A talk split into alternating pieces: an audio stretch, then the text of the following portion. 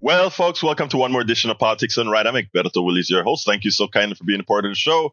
We are going to have a great show for you today, today, today, today. But beforehand, if you hear me a little bit weak, I am. I think I have COVID. Uh, my I, my fever jumped up to 104 last night, and uh, I, I think it may be. I think that may have been the peak because now with the medicines to cover it, you know, like uh, Ny, Ny, Dayquil and Nyquil, that seems to be doing some magic with the temperature. But I think I got it. The body feels like I got it. It felt the same way that it did before. And that lasted a whole couple days. Well, actually, it was one bad, bad day the last time. And then the other days progressively got better. We'll see what happens here. So if you see me a little bit out, you know why. Anyway, anyway, anyway, anyway, anyway, anyway. Uh, let's see. Welcome aboard, Eric Hayes. Welcome aboard, Paul Fleming. Welcome aboard, Melanie Keelan. Welcome aboard, Michael Rudden. Welcome aboard, Paul Fleming. Welcome aboard, Bridge MCP. We missed you yesterday, Bridge. We were here, but our star wasn't. Bridge was not here. We know it was New Year's. You know, I just did it because I said, you know what? Uh, bring in the year. Let's bring in the year, starting it right, right? Anyhow, uh, how's everybody doing? Happy New Year. I trust that we are ready to get started with the new year. Like I said, we are going to be heavy on, uh, we're going to be heavy on economics.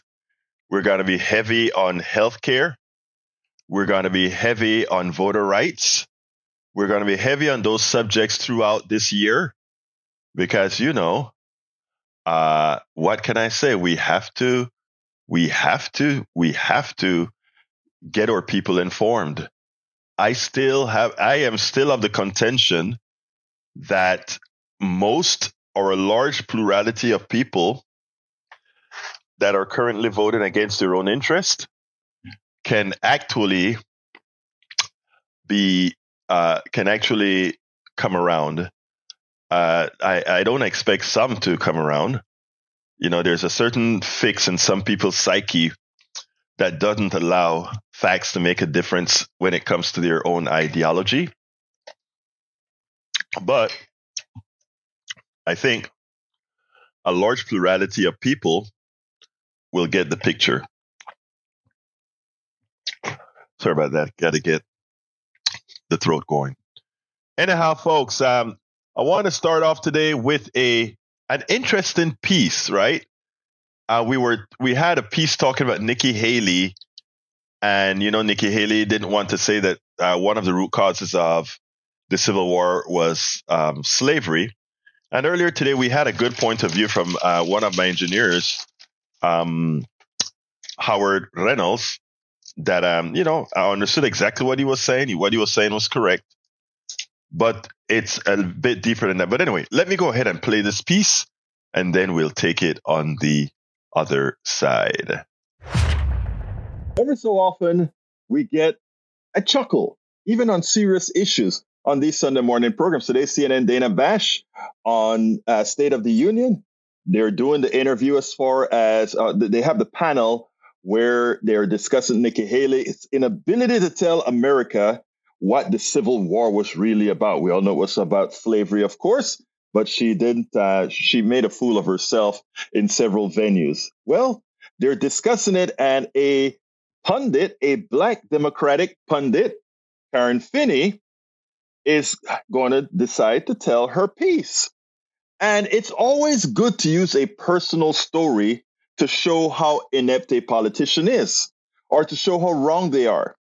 I want you to listen to this piece from Karen Finney because she had everybody in shock. And I don't think I've ever heard Dana Bash this shocked. Listen to this and then we'll take it on the other side. I should have said slavery. uh, yeah, well, here's the problem it wasn't a good answer the first time around. I think it shows a vulnerability when we talk about her as being overly um, prepped for her. Like now she's getting it right because she's got the piece of paper that says what to say. That was the first indication to me, at least, that in a general election she would have a lot of trouble because you get a lot of questions that you can't always predict. But the other thing that struck me is clearly this is the tension in the Republican primary around this issue and how to talk about slavery is very different than on the Democratic side, right? And the fact that she got attacked, but then they defended Donald Trump. They kind of defended uh, DeSantis. He didn't really get a lot of heat from within on that. And it just shows, you know, as someone who is a, a descendant of Robert E. Lee and grew up hearing about the War of Northern Aggression and the, you know, the lie of the Confederacy, her answer, the other problem with it is it, it sounded exactly like what I heard from my grandmother who was trying to but convince Who is a descendant me. of Robert E. Lee? Me. What? He is my great, great, great, great grandfather on my mom's Did you side. know that? Wow. What? Yeah. That's How would I know incredible. How are you? But I think one of the things that's so frustrating to me as someone who has, has been a fan of Nikki Haley for quite some time is that she actually has a great answer to that question. I mean, in the last Republican debate, she picked Lincoln. Dana Bash said, uh, what? Short says, who is, uh, who's, who's a descendant of Confederate Robert E. Lee? I am, Karen Finney says, a black Democrat. And Karen, Dana Bash was, what? Complete shock. And uh, it was kind of cute because in that one phrase, there was this encapsulation of what slavery, abuse, rape, and all that kind of stuff was in just Karen Finney making that statement that shocked the entire panel. But you know what? It's a learning experience that all Americans would have heard in that one 20 second segment or so. What gives? Amazing, isn't it? That one statement does say a lot. If Karen Finney is a descendant of Robert E. Lee, that means that Confederate slave owner used to abuse his women. There's women slaves. And, you know, we like to think of these guys as respectable. These guys are respectable men. They do the right thing and, you know, the honor of the Southern honor and all that kind of BS. Turns out, not quite. Not quite, not quite, not quite. Uh, anyhow, let's see. Uh, Paul Fleming says Trump pretends that he's being persecuted, claiming that anyone who crosses him is vermin. Praises insurrectionists as patriots and promising to pardon them. A GOP that refuses to condemn any of this. This is a deadly recipe for violence. Yes, it is. And he knows what he's doing. Uh, let's see what else. I can't, uh, you know, I'm not going to go into. Uh, I, I I don't have any faith in our uh, healthcare system. Linda went in for a biopsy, folks, and the bill came. A kidney biopsy, three injections in her back to get samples. You know, if she has lupus, today, do a check on that. And guess what? The bill was, folks. It was the cost of an electric car, twenty-seven thousand dollars. Just think about that. And whenever you start thinking about welfare, think about who's really on welfare the corporations or those people who get pennies every now, here, and there. Lee Grant is in the house. Welcome, Lee Grant. Uh, we also have Carl Cox says that this year, if all goes well, he will be graduating, and I have faith that all is going to go well. And Brother Cox will be graduating. Brother Cox, we have faith in you, brother. We've got faith in you. You'll do it. All right, Paul Fleming says former Texas Representative Annie Bernice Johnson, a trailblazing black Democrat, is who served in Congress for 30 years. She died on Sunday. I heard that. Yes, she did. I knew her. Uh, in fact, I have a picture that I did with her while we were doing some things on abortion rights in Houston a few years ago. Yvette Avery Herod is in the house. How you doing, Yvette? Great to see you. Huskies need to win national championship. Well, I don't care who wins anymore because you know what? Texas lost. That touchdown at the end could have been, I mean, that one pass at the end could have worked miracles. But hey, they didn't call the interference, so we lost. What can I say? Lee Grant says Nikki didn't grovel enough for leftists. She took the Confederate battle flag off the South Carolina state for Christ's sakes. Yes, she did. Yes, she did. And I give her kudos and credit for that. But I think also I understand why people give her that trick question because they know that a lot of a lot of Southerners don't like the idea of equating civil war with slavery. Uh, they don't. I have some stories about the South versus the North.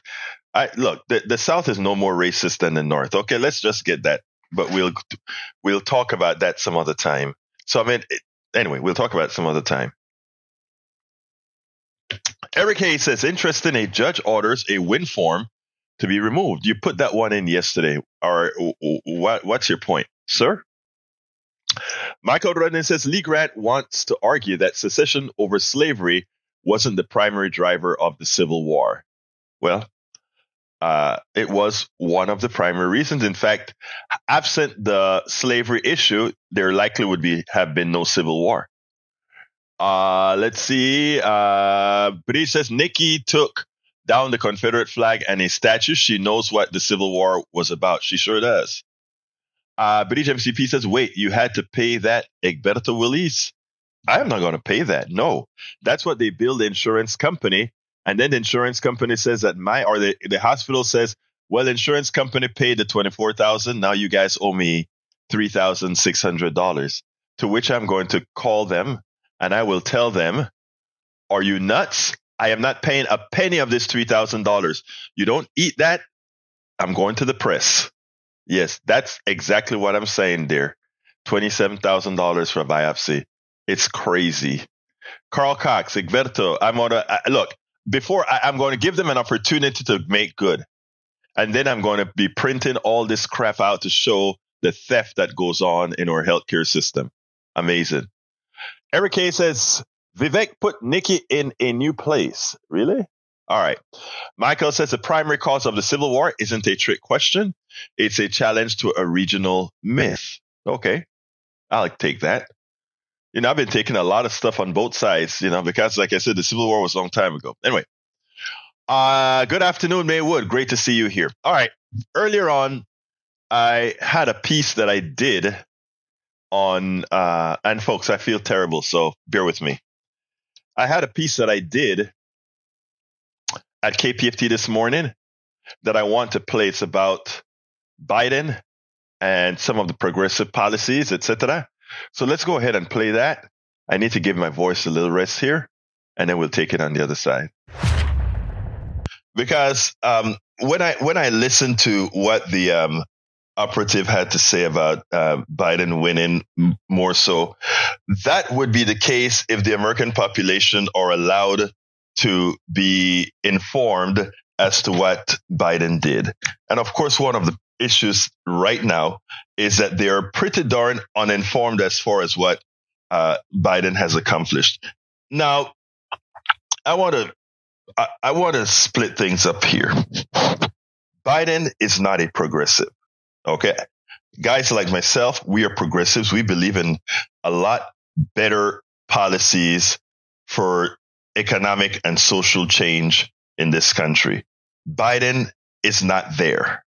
But Biden did take the advice of many of the progressive wing of his party, of the Democratic Party, and he did something that was a hell of an experiment that proved to be successful. And I want people to understand really what Biden did. Okay. First of all, there are structural issues in our economy. Our economy is an economy that transfers wealth from the average American citizen to a minute few at the top. That's the design of our economic system. You go to the doctor and they perform procedures on you, the procedures are nowhere commensurate with the value that you received. And that money doesn't go to the doctor. That money doesn't go anywhere else but to the few who are the shareholders and the executives. Some, now, some doctors may be shareholders, etc. So they may benefit. But the design of our economic system, the capitalist design and its implementation of our economic system, and this over over these next few months we're going to hammer this with examples to prove the point. This system wasn't designed for the middle class. This system wasn't designed for the poor. This system was designed to enrich the few on the backs of the many. And if in the process of doing that, we get a, a, a somewhat of a middle class, so be it. But it's not designed to do that. The mere fact that the people that make the most in this country are the ones who do the least amount of work should be probative. So let's get that out of the way. And Biden didn't change that. Biden couldn't change that. That's a structural defect in our economy. But here's the thing. What Biden did is uh, Keynesian economics says the following. Uh, Keynesian economics is what, for the longest period of time, we were running on that said the following whenever we hit recessionary periods, when in other words, when people are not spending, when people are, when, when the economy starts to shrink, there is only one entity that's capable of propping that economy up. And that is the entity who can print money. Who is that? Our government, right? So in effect, if our government goes ahead and give tax breaks and, and gives stipends, etc., when the economy is down, it actually throws economic activity to prime the economy. That's like having a pump in your pool. You have to put some water in, in the olden days, you had to put some water in it to prime it to get started. And then as it gets started, you can, you don't need the primer anymore. That's what Keynesian economics is all about. But the Laffer curve and all these guys, these guys who believe in supply side economics, they don't want that. They simply believe that the people at top decide what we need to have, etc. That's how it works. All right. So we get that out of the way. So there are structural defects in our economic system that Biden never attempted to solve. No president, Obama did not attempt to solve. All they did was throw a lot more into the economy. And if the rich people are floated are, are, are floated even higher, well, guess what? The poor people and the middle class, they, they, they get a little bit of elevation as well. And that's what Biden did. Biden threw trillions of dollars into the economy. I want you guys to remember this. The idea was from the right that if you populate the economy with trillions of dollars, you are going to get runaway inflation if you populate the economy with a whole ton of stuff, money, like Biden did, give money to people who are taking care of kids, give money to companies that are taking care of your kids, give money to businesses so that they keep people employed. I mean, it was like a free fall in money that was given away under the Biden administration. It started under Trump, but Trump mostly helped out, you know who. All right. So uh, Biden did it several times, right? And that prevented several things. One, that prevented the economy from locking up. Number two, that made people's uh, took a lot of people out of poverty. As soon as that was gone, people dropped right back into poverty. But it took a lot of people out of poverty. And what it proved is that poverty is the economic choice of any particular political system. The mere fact that Biden could inflate the economy such that the poverty rate, starving children was reduced, prove that government can make a difference. But let's go a little bit further. Let's go a bit further. Uh, the thought was putting all this amount of money into an economy would actually create inflation. Furthest thing from the truth. First of all, all those trillions of dollars weren't in one year. They were spread over several years. But more importantly, there is an economist called Stephanie Kelton who believed in a theory called, it's not a theory, it's actually a fact, modern monetary theory.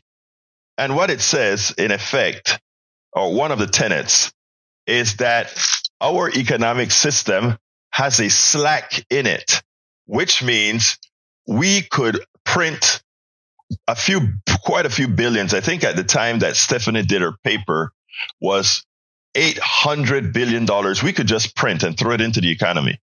And it wouldn't have created inflation because there are enough people manufacturing goods and services that that extra amount of money into the economy would not cause any substantial rise in prices. And Biden proved Stephanie Kelton's theory. You're not going to hear Wall Street talking about this. Wall Street will say nothing about this. And you know why?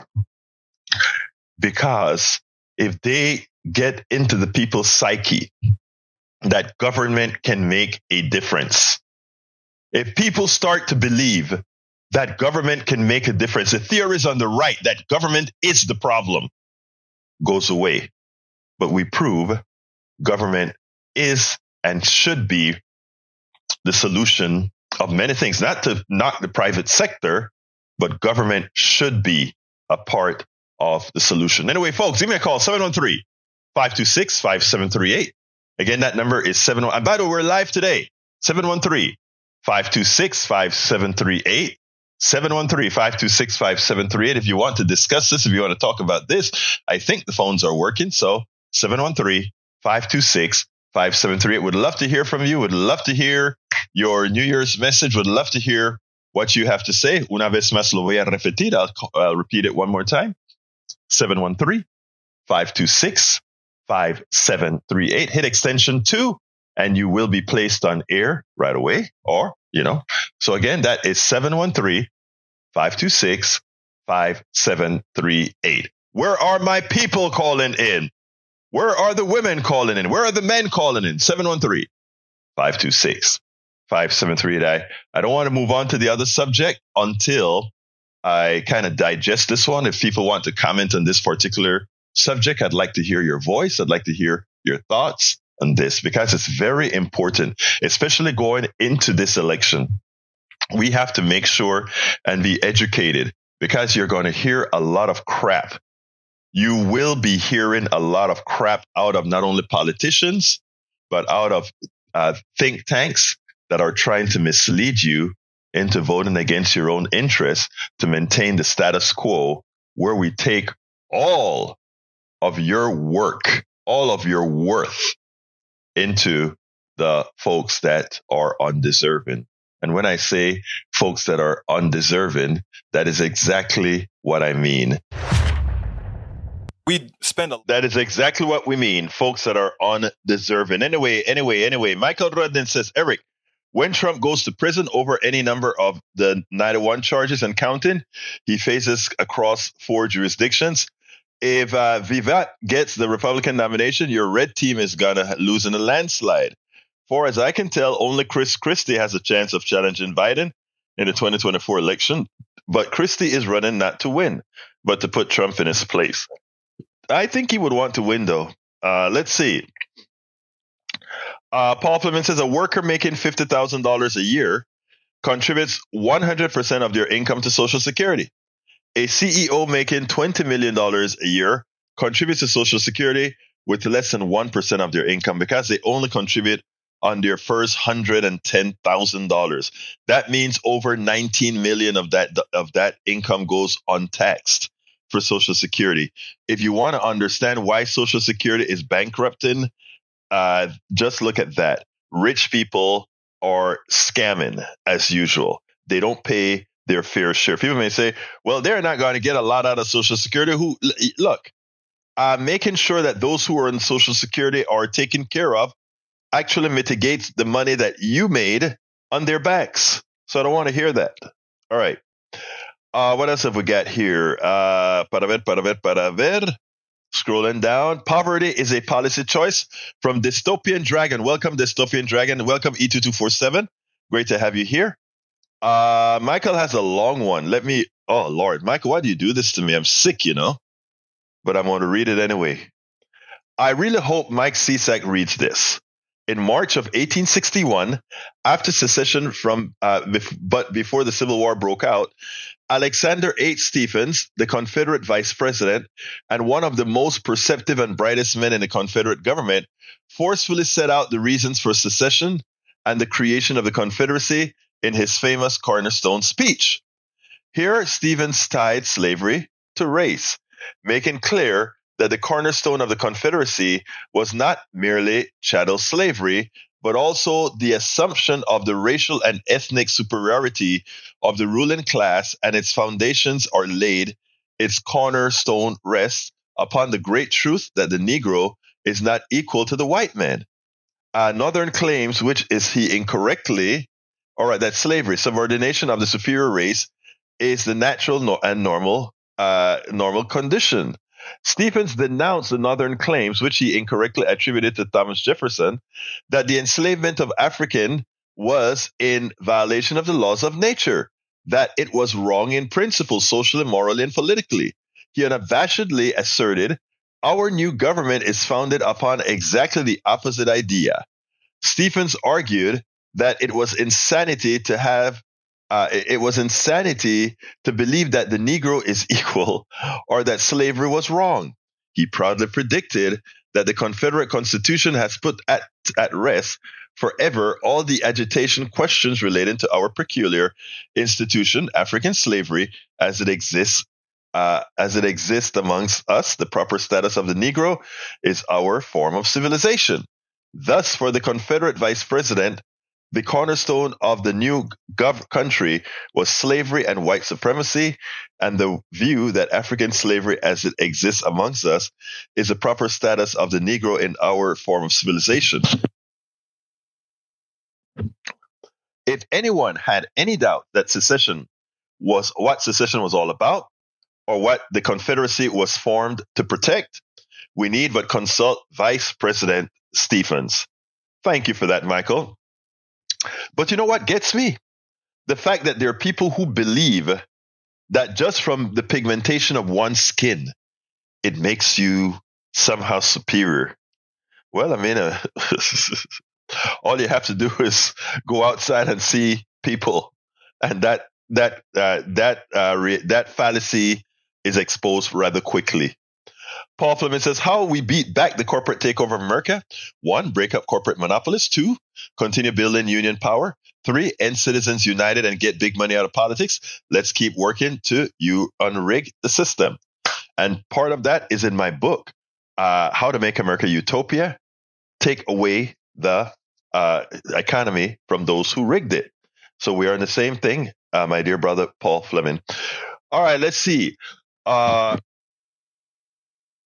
Michael says, Egberto, what I, I read is that our economy has 500 billion in slack that could be used for infrastructure investment and social welfare spending without detriment to the economy. Bloomberg, Bernie Sanders advisor Stephanie Kelton says U.S. doing add 500 billion. Def- okay, I'll buy that. I, I thought it was 800 billion, but 500 billion is okay.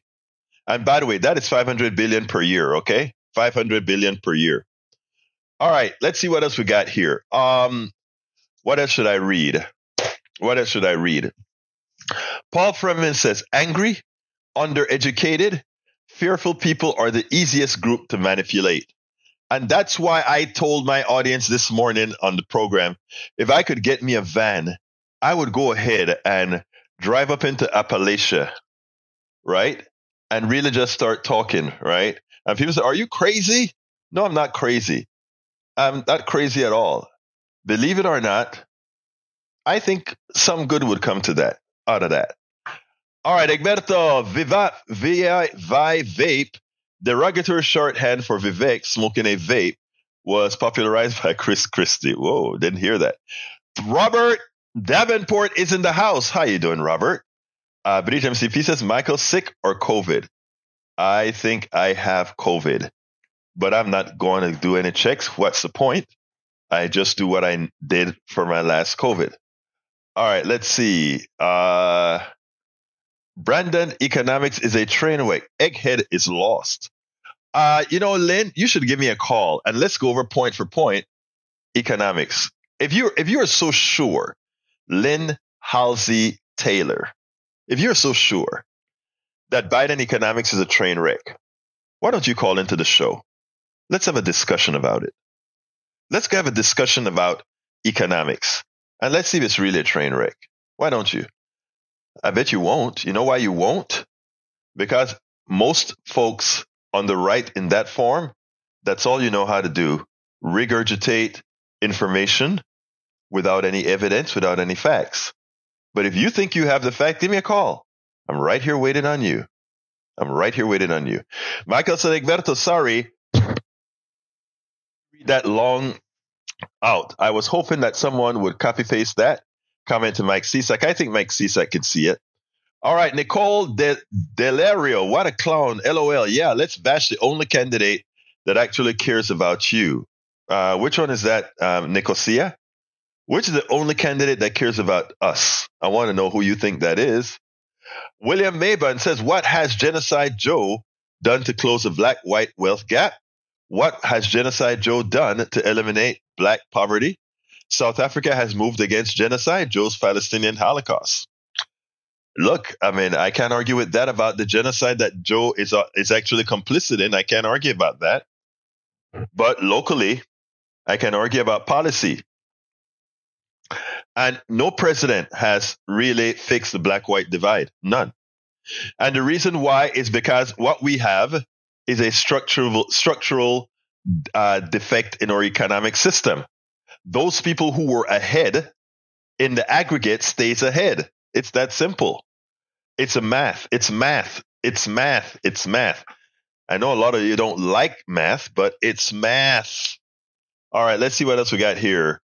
Uh, Paul Fleming says facts to remember. Oh, wait, wait. E2247 says uh, Heather Cox Richardson details fight for Social Security and the opposition in its New Deal fights. Tells what and how dollars folks did to wreck it all. And beat goes on. Yeah, sorry. All right, let's see what else we got here. Paul says facts remember two thirds. The United States pulled off an economic miracle. Inflation is almost back down to pre pandemic levels. Wages are above pre pandemic levels, accounting for inflation, and more than a third of the rise in economic inequality between 1979 and 2019 has been reversed. Average wealth has climbed by more than $50,000 per household since 2020 and double for Americans aged 18 through 34. Thank you for that. So there you have somebody presenting facts. Anybody else want to on the right wants to try to refute it? Sorry about that, guys, but my throat is giving me trouble. All right, let's go ahead and play another video and watch what Mitt Romney, a Republican, thinks about a Donald Trump second term. Mitt Romney was recently asked what a second uh, Trump administration would look like. And you know, Mitt Romney, you'd think he would be mellow about it. Well, he didn't. He really gave Donald Trump his due. By due, we mean he showed exactly the kind of massacre that having a second Trump administration would be like. Check it out, then we'll take it on the other side. Given everything that we have heard from former President Trump, what do you think a second Trump term would look like? Well, I think if you can look at the last few months of his presidency, you'd suggest that that's the kind of thing you might see, uh, that he would not have the generals around him as he did last time, people of judgment and experience offering advice, and in some cases restraining his impulses. Instead, he would have people around him encouraging his impulses and perhaps adding to them. Uh, and I'm afraid you'd, you'd find the nation more divided. Look, our, our nation doesn't need to be divided right now a, a campaign based on anger and hate uh, may win at the ballot box temporarily, but it tears the country apart. The other day, the president, former president, said that that we are at greater threat for what what is within. I, I think that was in some respects a self own because what's within, if he were to become elected president again, is, is a campaign of retribution and anger and hate. That's not what America is based on. America was based on the idea of in God we trust and united we stand. Divided, we fall. Divided nation is not the nation America is intended to be. Absolutely. Absolutely so. Donald Trump is a clear and present danger to America. Now, uh, Mitt Romney seemed to believe, ah, oh, he'll come, he'll serve his time, and then leave. Yes, he'll separate the country and all of that, but just maybe our democracy would still survive. I have one message. Uh, if Trump gets into office, some of the irreparable damage that he would have done, not necessarily in that he would be able to cave democracy in its entirety, but the amount of damage he would have done to the institutions of this United States of America, the amount of in, inadequate, the amount of incompetent, incompetent people that he would have added to government that really would have screwed the levers of government would be take would take years to dismantle. As you know, it's always easy to dismantle something. It is very hard to put it back together, to put it back together in a manner that makes that makes things not necessarily the way they were, but better than they were. Look, Trump presents a clear and present danger, and one hopes that Americans would vote accordingly. And you know, I I still have hope with all the work that all of us are going to do that Americans will, in fact, absent the Lynn Halseys and the Eric Hayes and the um, Mike Cisak, that sometimes I think are immutable. The most Americans are going to do the right thing. All right, so let's see. Paul Fleming says more good labor news. Workers across the country are kicking off the year with bigger paychecks thanks to minimum wage increases that took effect in 22 states and 43 cities and counties. Six of those states, California, Connecticut, Maryland, New Jersey, New York, and Washington now have a minimum wage that reaches or surpasses $15 per hour. And get this the increase should disproportionately benefit Black, Hispanic, and female workers who make up more than half of those receiving the pay bump. And that should tell you something that uh, uh, should tell you something. Why are those the ones who always make minimum wage? Hmm, I don't know. I actually, I do know. All right, let's see what else we got here. Um, Paul says hospitals insurers are racing to find new AI tools to give them the edge in billing and processing their part of the four trillion in medical expenses Americans accrue each year. Billions of dollars are at stake, including for the government, which handles millions of Medicare and Medicaid claims every year. And I tell you what, that is shameful that they're going to use AI not to benefit the the the, the, uh, the patient. They're going to use AI to benefit the corporations. Of course. Oh, that's right. Find a way to extract more money from people. Okay, what else have we got here? British says even electric was electric was invented using a candle. We will get here, Eric. To, that's funny. Uh, Paul Fleming says immigrants, one dairy farmer, farm worker, said he was fired and thrown out of the house where he lived after he told his boss his hands were frostbitten from working outside in sub-zero weather. Another said his supervisor took nearly an hour call, uh, an hour to call an ambulance after he was crushed by a gate and left lying on manure-covered barn floor. A third said her boss blamed her and refused to pay medical bills after she was trampled by a bull. Once you are no good to them, they get rid of you. Again, that is the that is the extreme, right? But every employee today, that is their fate. It's not that extreme, but that is the difference between employee and slave. A slave a slave has to be taken care of, right? It's property. An employee, when you're no use to them anymore, ta ta, bye bye. These are things that Americans have got to learn. Really, we've got to learn these things. We've got to learn these things. All right, keep on putting uh, things in there. I don't have any more videos, and um, let's say, Egberto, minimum wage means nothing if not getting enough work hours. Um, I don't know what the point is. I mean, if you if you're not getting enough work hours at one place, you go somewhere else, or you take two jobs. But the thing about it is, both of these jobs are not going to be paying more, and that's what's been happening. A lot of people have three, four jobs, and what they do is now now they automatically got a raise, even if they're working 40 hours a week at McDonald's, and now they cut it to 30. They get another job working another 20 hours at another place and guess what happens? Ah, they make more money. Again, uh, the, the, arguments that people make for not having a minimum wage, I, I it, it just astounds me. It astounds me. But hey, uh, I guess some people simply don't have a heart. All right, let's go to the last subject of uh, what we are supposed to talk about today, and I'm going to put that up on the screen in a minute. Bear with me one second. I am going to go to that article right this minute because this article should piss off everybody. All right, I'm going to put it on the screen. I don't see it blinking today. So let's go ahead and put it on the screen. Fossil fuel giants to lavish shareholders with record paydays as climate crisis deepens. The global energy crisis has been a giant cash grab for fossil fuel firms, said one campaigner. And instead of investing their record profits in clean energy, these companies are doubling down on oil, gas, and shareholder payouts.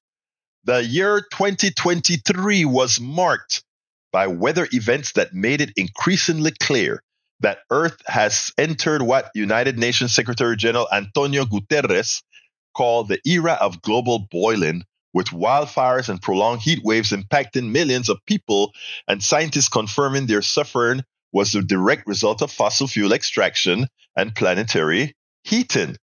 But the world's five largest oil giants, the year marked record profits on the approval of several major fo- new fossil fuel projects, allowing the companies to lavish their shareholders with payouts that are expected to exceed a hundred billion dollars, signaling that executives have little anxiety that demand for their products will fall. I want to stop there.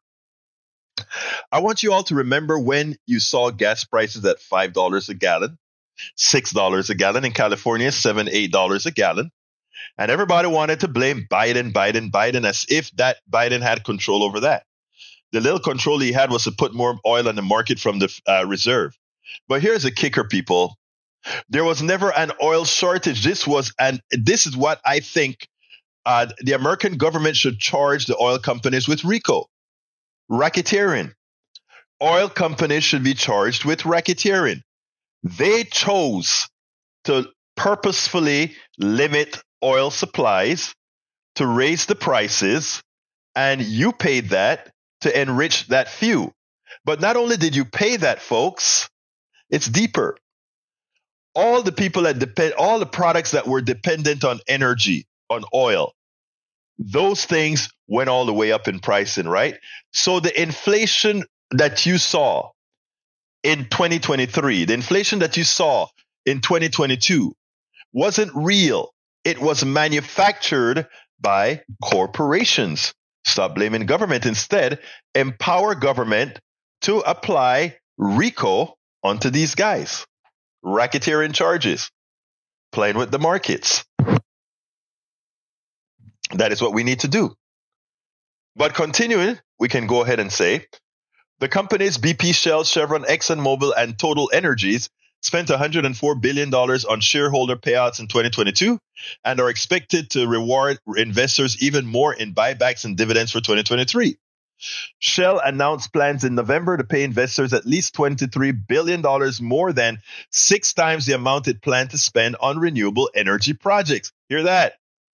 They're going to give away in profits $23 billion, more than, again, more than six times the amount that they uh, are investing in renewables. Does that tell you something? They don't give a damn. Uh, they don't give a damn. Uh, Shell announced plans in November to pay investors at least $23 billion, while BP promised shareholders a 10% raise in dividends, and Chevron could exceed the $75 billion stock buyback it announced early last year. When I tell you that our economic system is not designed for you, it is designed to move money to the top. Uh, William Maben, let me teach you a little bit of economics here, brother. You said, and I, and the reason I'm answering this because people need to understand this. No, sir, you're wrong. Biden's war on Russia took a lot of oil off the market. That's a lie. Russia oil never came off of the market ever. I'll explain that after I answer this call. All right, who do I have the honor of speaking with right now? Hi, Mr. Willies. It's Al Ortiz from the office of Marilyn Burgess the district clerk. How are you? I am fine, but right now you're calling our live radio show. So we are you calling about this or are we calling about? no, Mr. Willies. I just wanted to t- uh, touch base on. We will um, we will talk offline about that uh, about doing what we need to do. Okay. Gotcha. I apologize. I wasn't aware that I was not at all. Online. Not at all, my friend. Have a good one. Thank you. All right. Happy New all Year. Right. Happy New Year. All right. Anyway, folks, uh, let let's continue here. I want to address because what William Mason Maben says is important because he's following the right wing crap. Let let's remember this: when Russia, uh, when we put sanctions on Russian oil, what it meant is that India and China bought Russian oil at a discount, which left more oil on the market for others to use because India and China was not buying the oil from the other sources that they would have had to buy the oil from. And therefore, the prices should have gone down. The Russian war should have dropped oil prices. And by the way, it subsequently did. Look at your prices for gas right now. So it is a lie that the right has told, and for the gullible to believe that somehow Russia stopped selling its oil. Russia's oil was never off of the market. India t- told Biden, look, I am doing what's best for the interest of India. And if I need to buy Indian oil at a discount, that is exactly what I'm going to do. And that's what he did. Uh, Modi bought uh, Russian oil at a discount, and so did Xi Jinping buy Russian oil at a discount. So, uh, William, you are simply completely wrong. Okay, continuing. Uh, Robert Davenport says, as a business owner, when I raise the price of for services, we supply the government in Washington, D.C. has nothing to do with it. Understand what you're talking about instead of just repeating stuff. Thank you, Robert. You are such a smart person. All right. The squad, AOC and the Hope of Political Revolution. Yeah, Ryan Grim. I interviewed Ryan Grim about his book a couple of weeks ago. Uh, what else have we got here? Uh, come in, scrolling down, scrolling down, scrolling down. Uh, Carl Cox says Biden is not responsible for big oil not drilling on their sites. It's it's amazing, right? Uh, let's say, remember the pipeline Russia had that was blown up? The pipeline supplied Europe oil. Again, you're wrong. That pipeline supplied Europe with natural gas. But let's go a bit further. What that did is it opened American supply of gas to Europe. So it also benefited America when that Russian line was blown up. Because the one thing America has an excess of is natural gas. It doesn't, it doesn't take much to read, you know, uh, William. It doesn't take a lot to read. It's not at all hard to read. Okay, so let let's go ahead. And William, if you're hard left, then you need to start listening to what I am saying, and not what uh what whoever told you about that oil stuff told you. All right, because you're simply wrong, my brother. All right, uh, let's see what else we got here. Uh, Paravet, Paravet, Paravet, Paravet. Any questions? Regional war looms in the U.S., UK. Weaponry in Israel control. Just the thumb. Gottheimer. I, Gottheimer gets on my nerves. I hear you.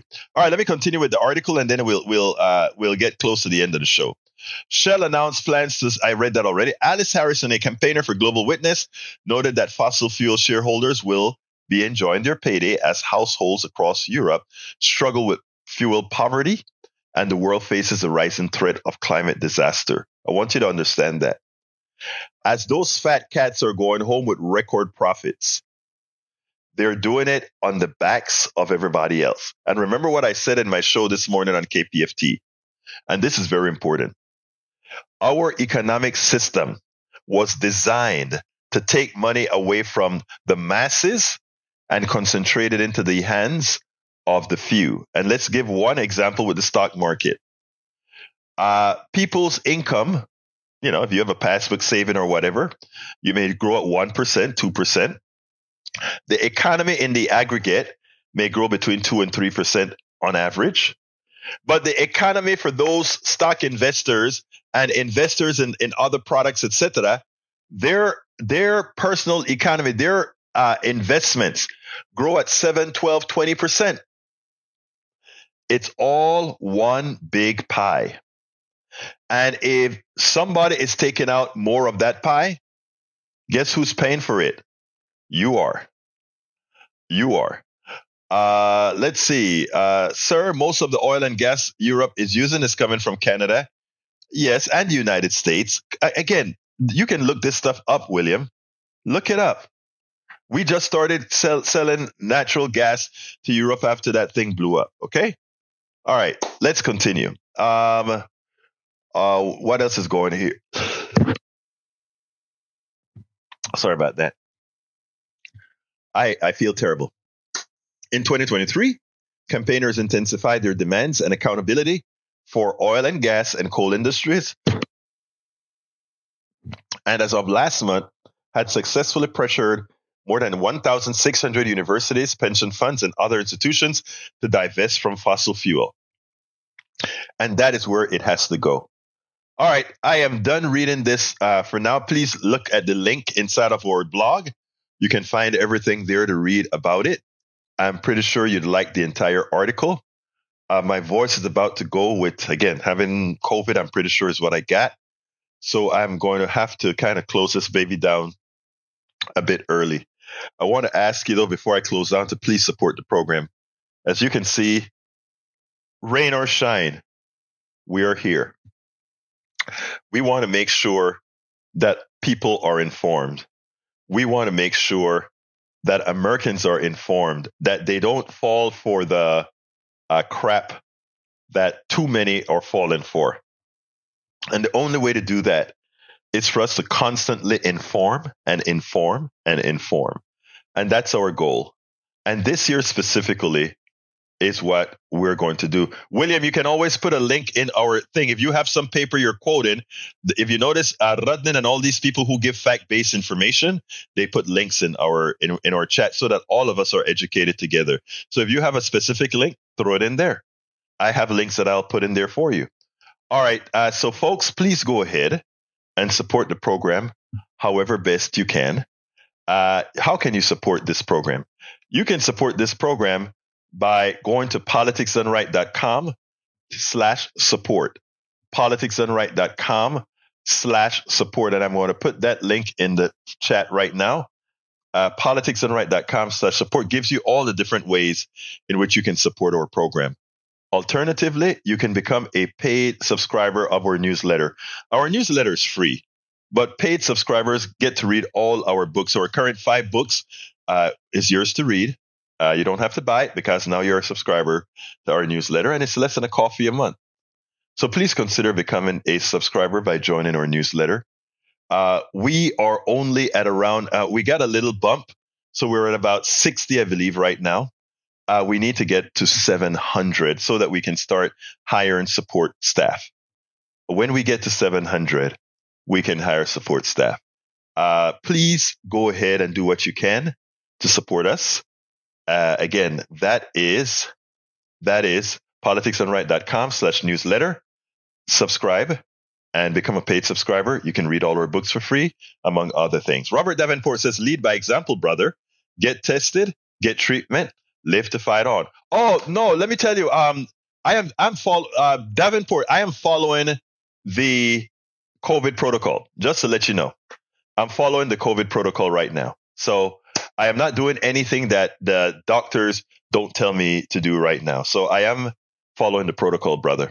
Uh, just to be, just to let you know that I'm not just ad hoc saying, "Oh, I'm not going to do anything." I am following the protocol. But thank you so kindly for your support and your interest in my well-being. I love my PDR guys. Anyway, got to get out of here. My name is Egberto Willies. This is Politics Done Right. And you guys know how I end this baby. I am what? Out we spend a lot of time deconstructing the news, trying to trying to parse it into a form that everybody can understand. We try to find those little nitpicks where uh, it goes, it flies above the fray, etc. If you really like these videos that we do, I want to ask a big favor. Please go ahead. Number one, subscribe to our channel, and number two, please join if you can. Thank you so kindly for watching. Keep watching. Please remember to share. We must populate the entire internet with our progressive message, a message that we know is what most Americans say that they want. So help us, please join.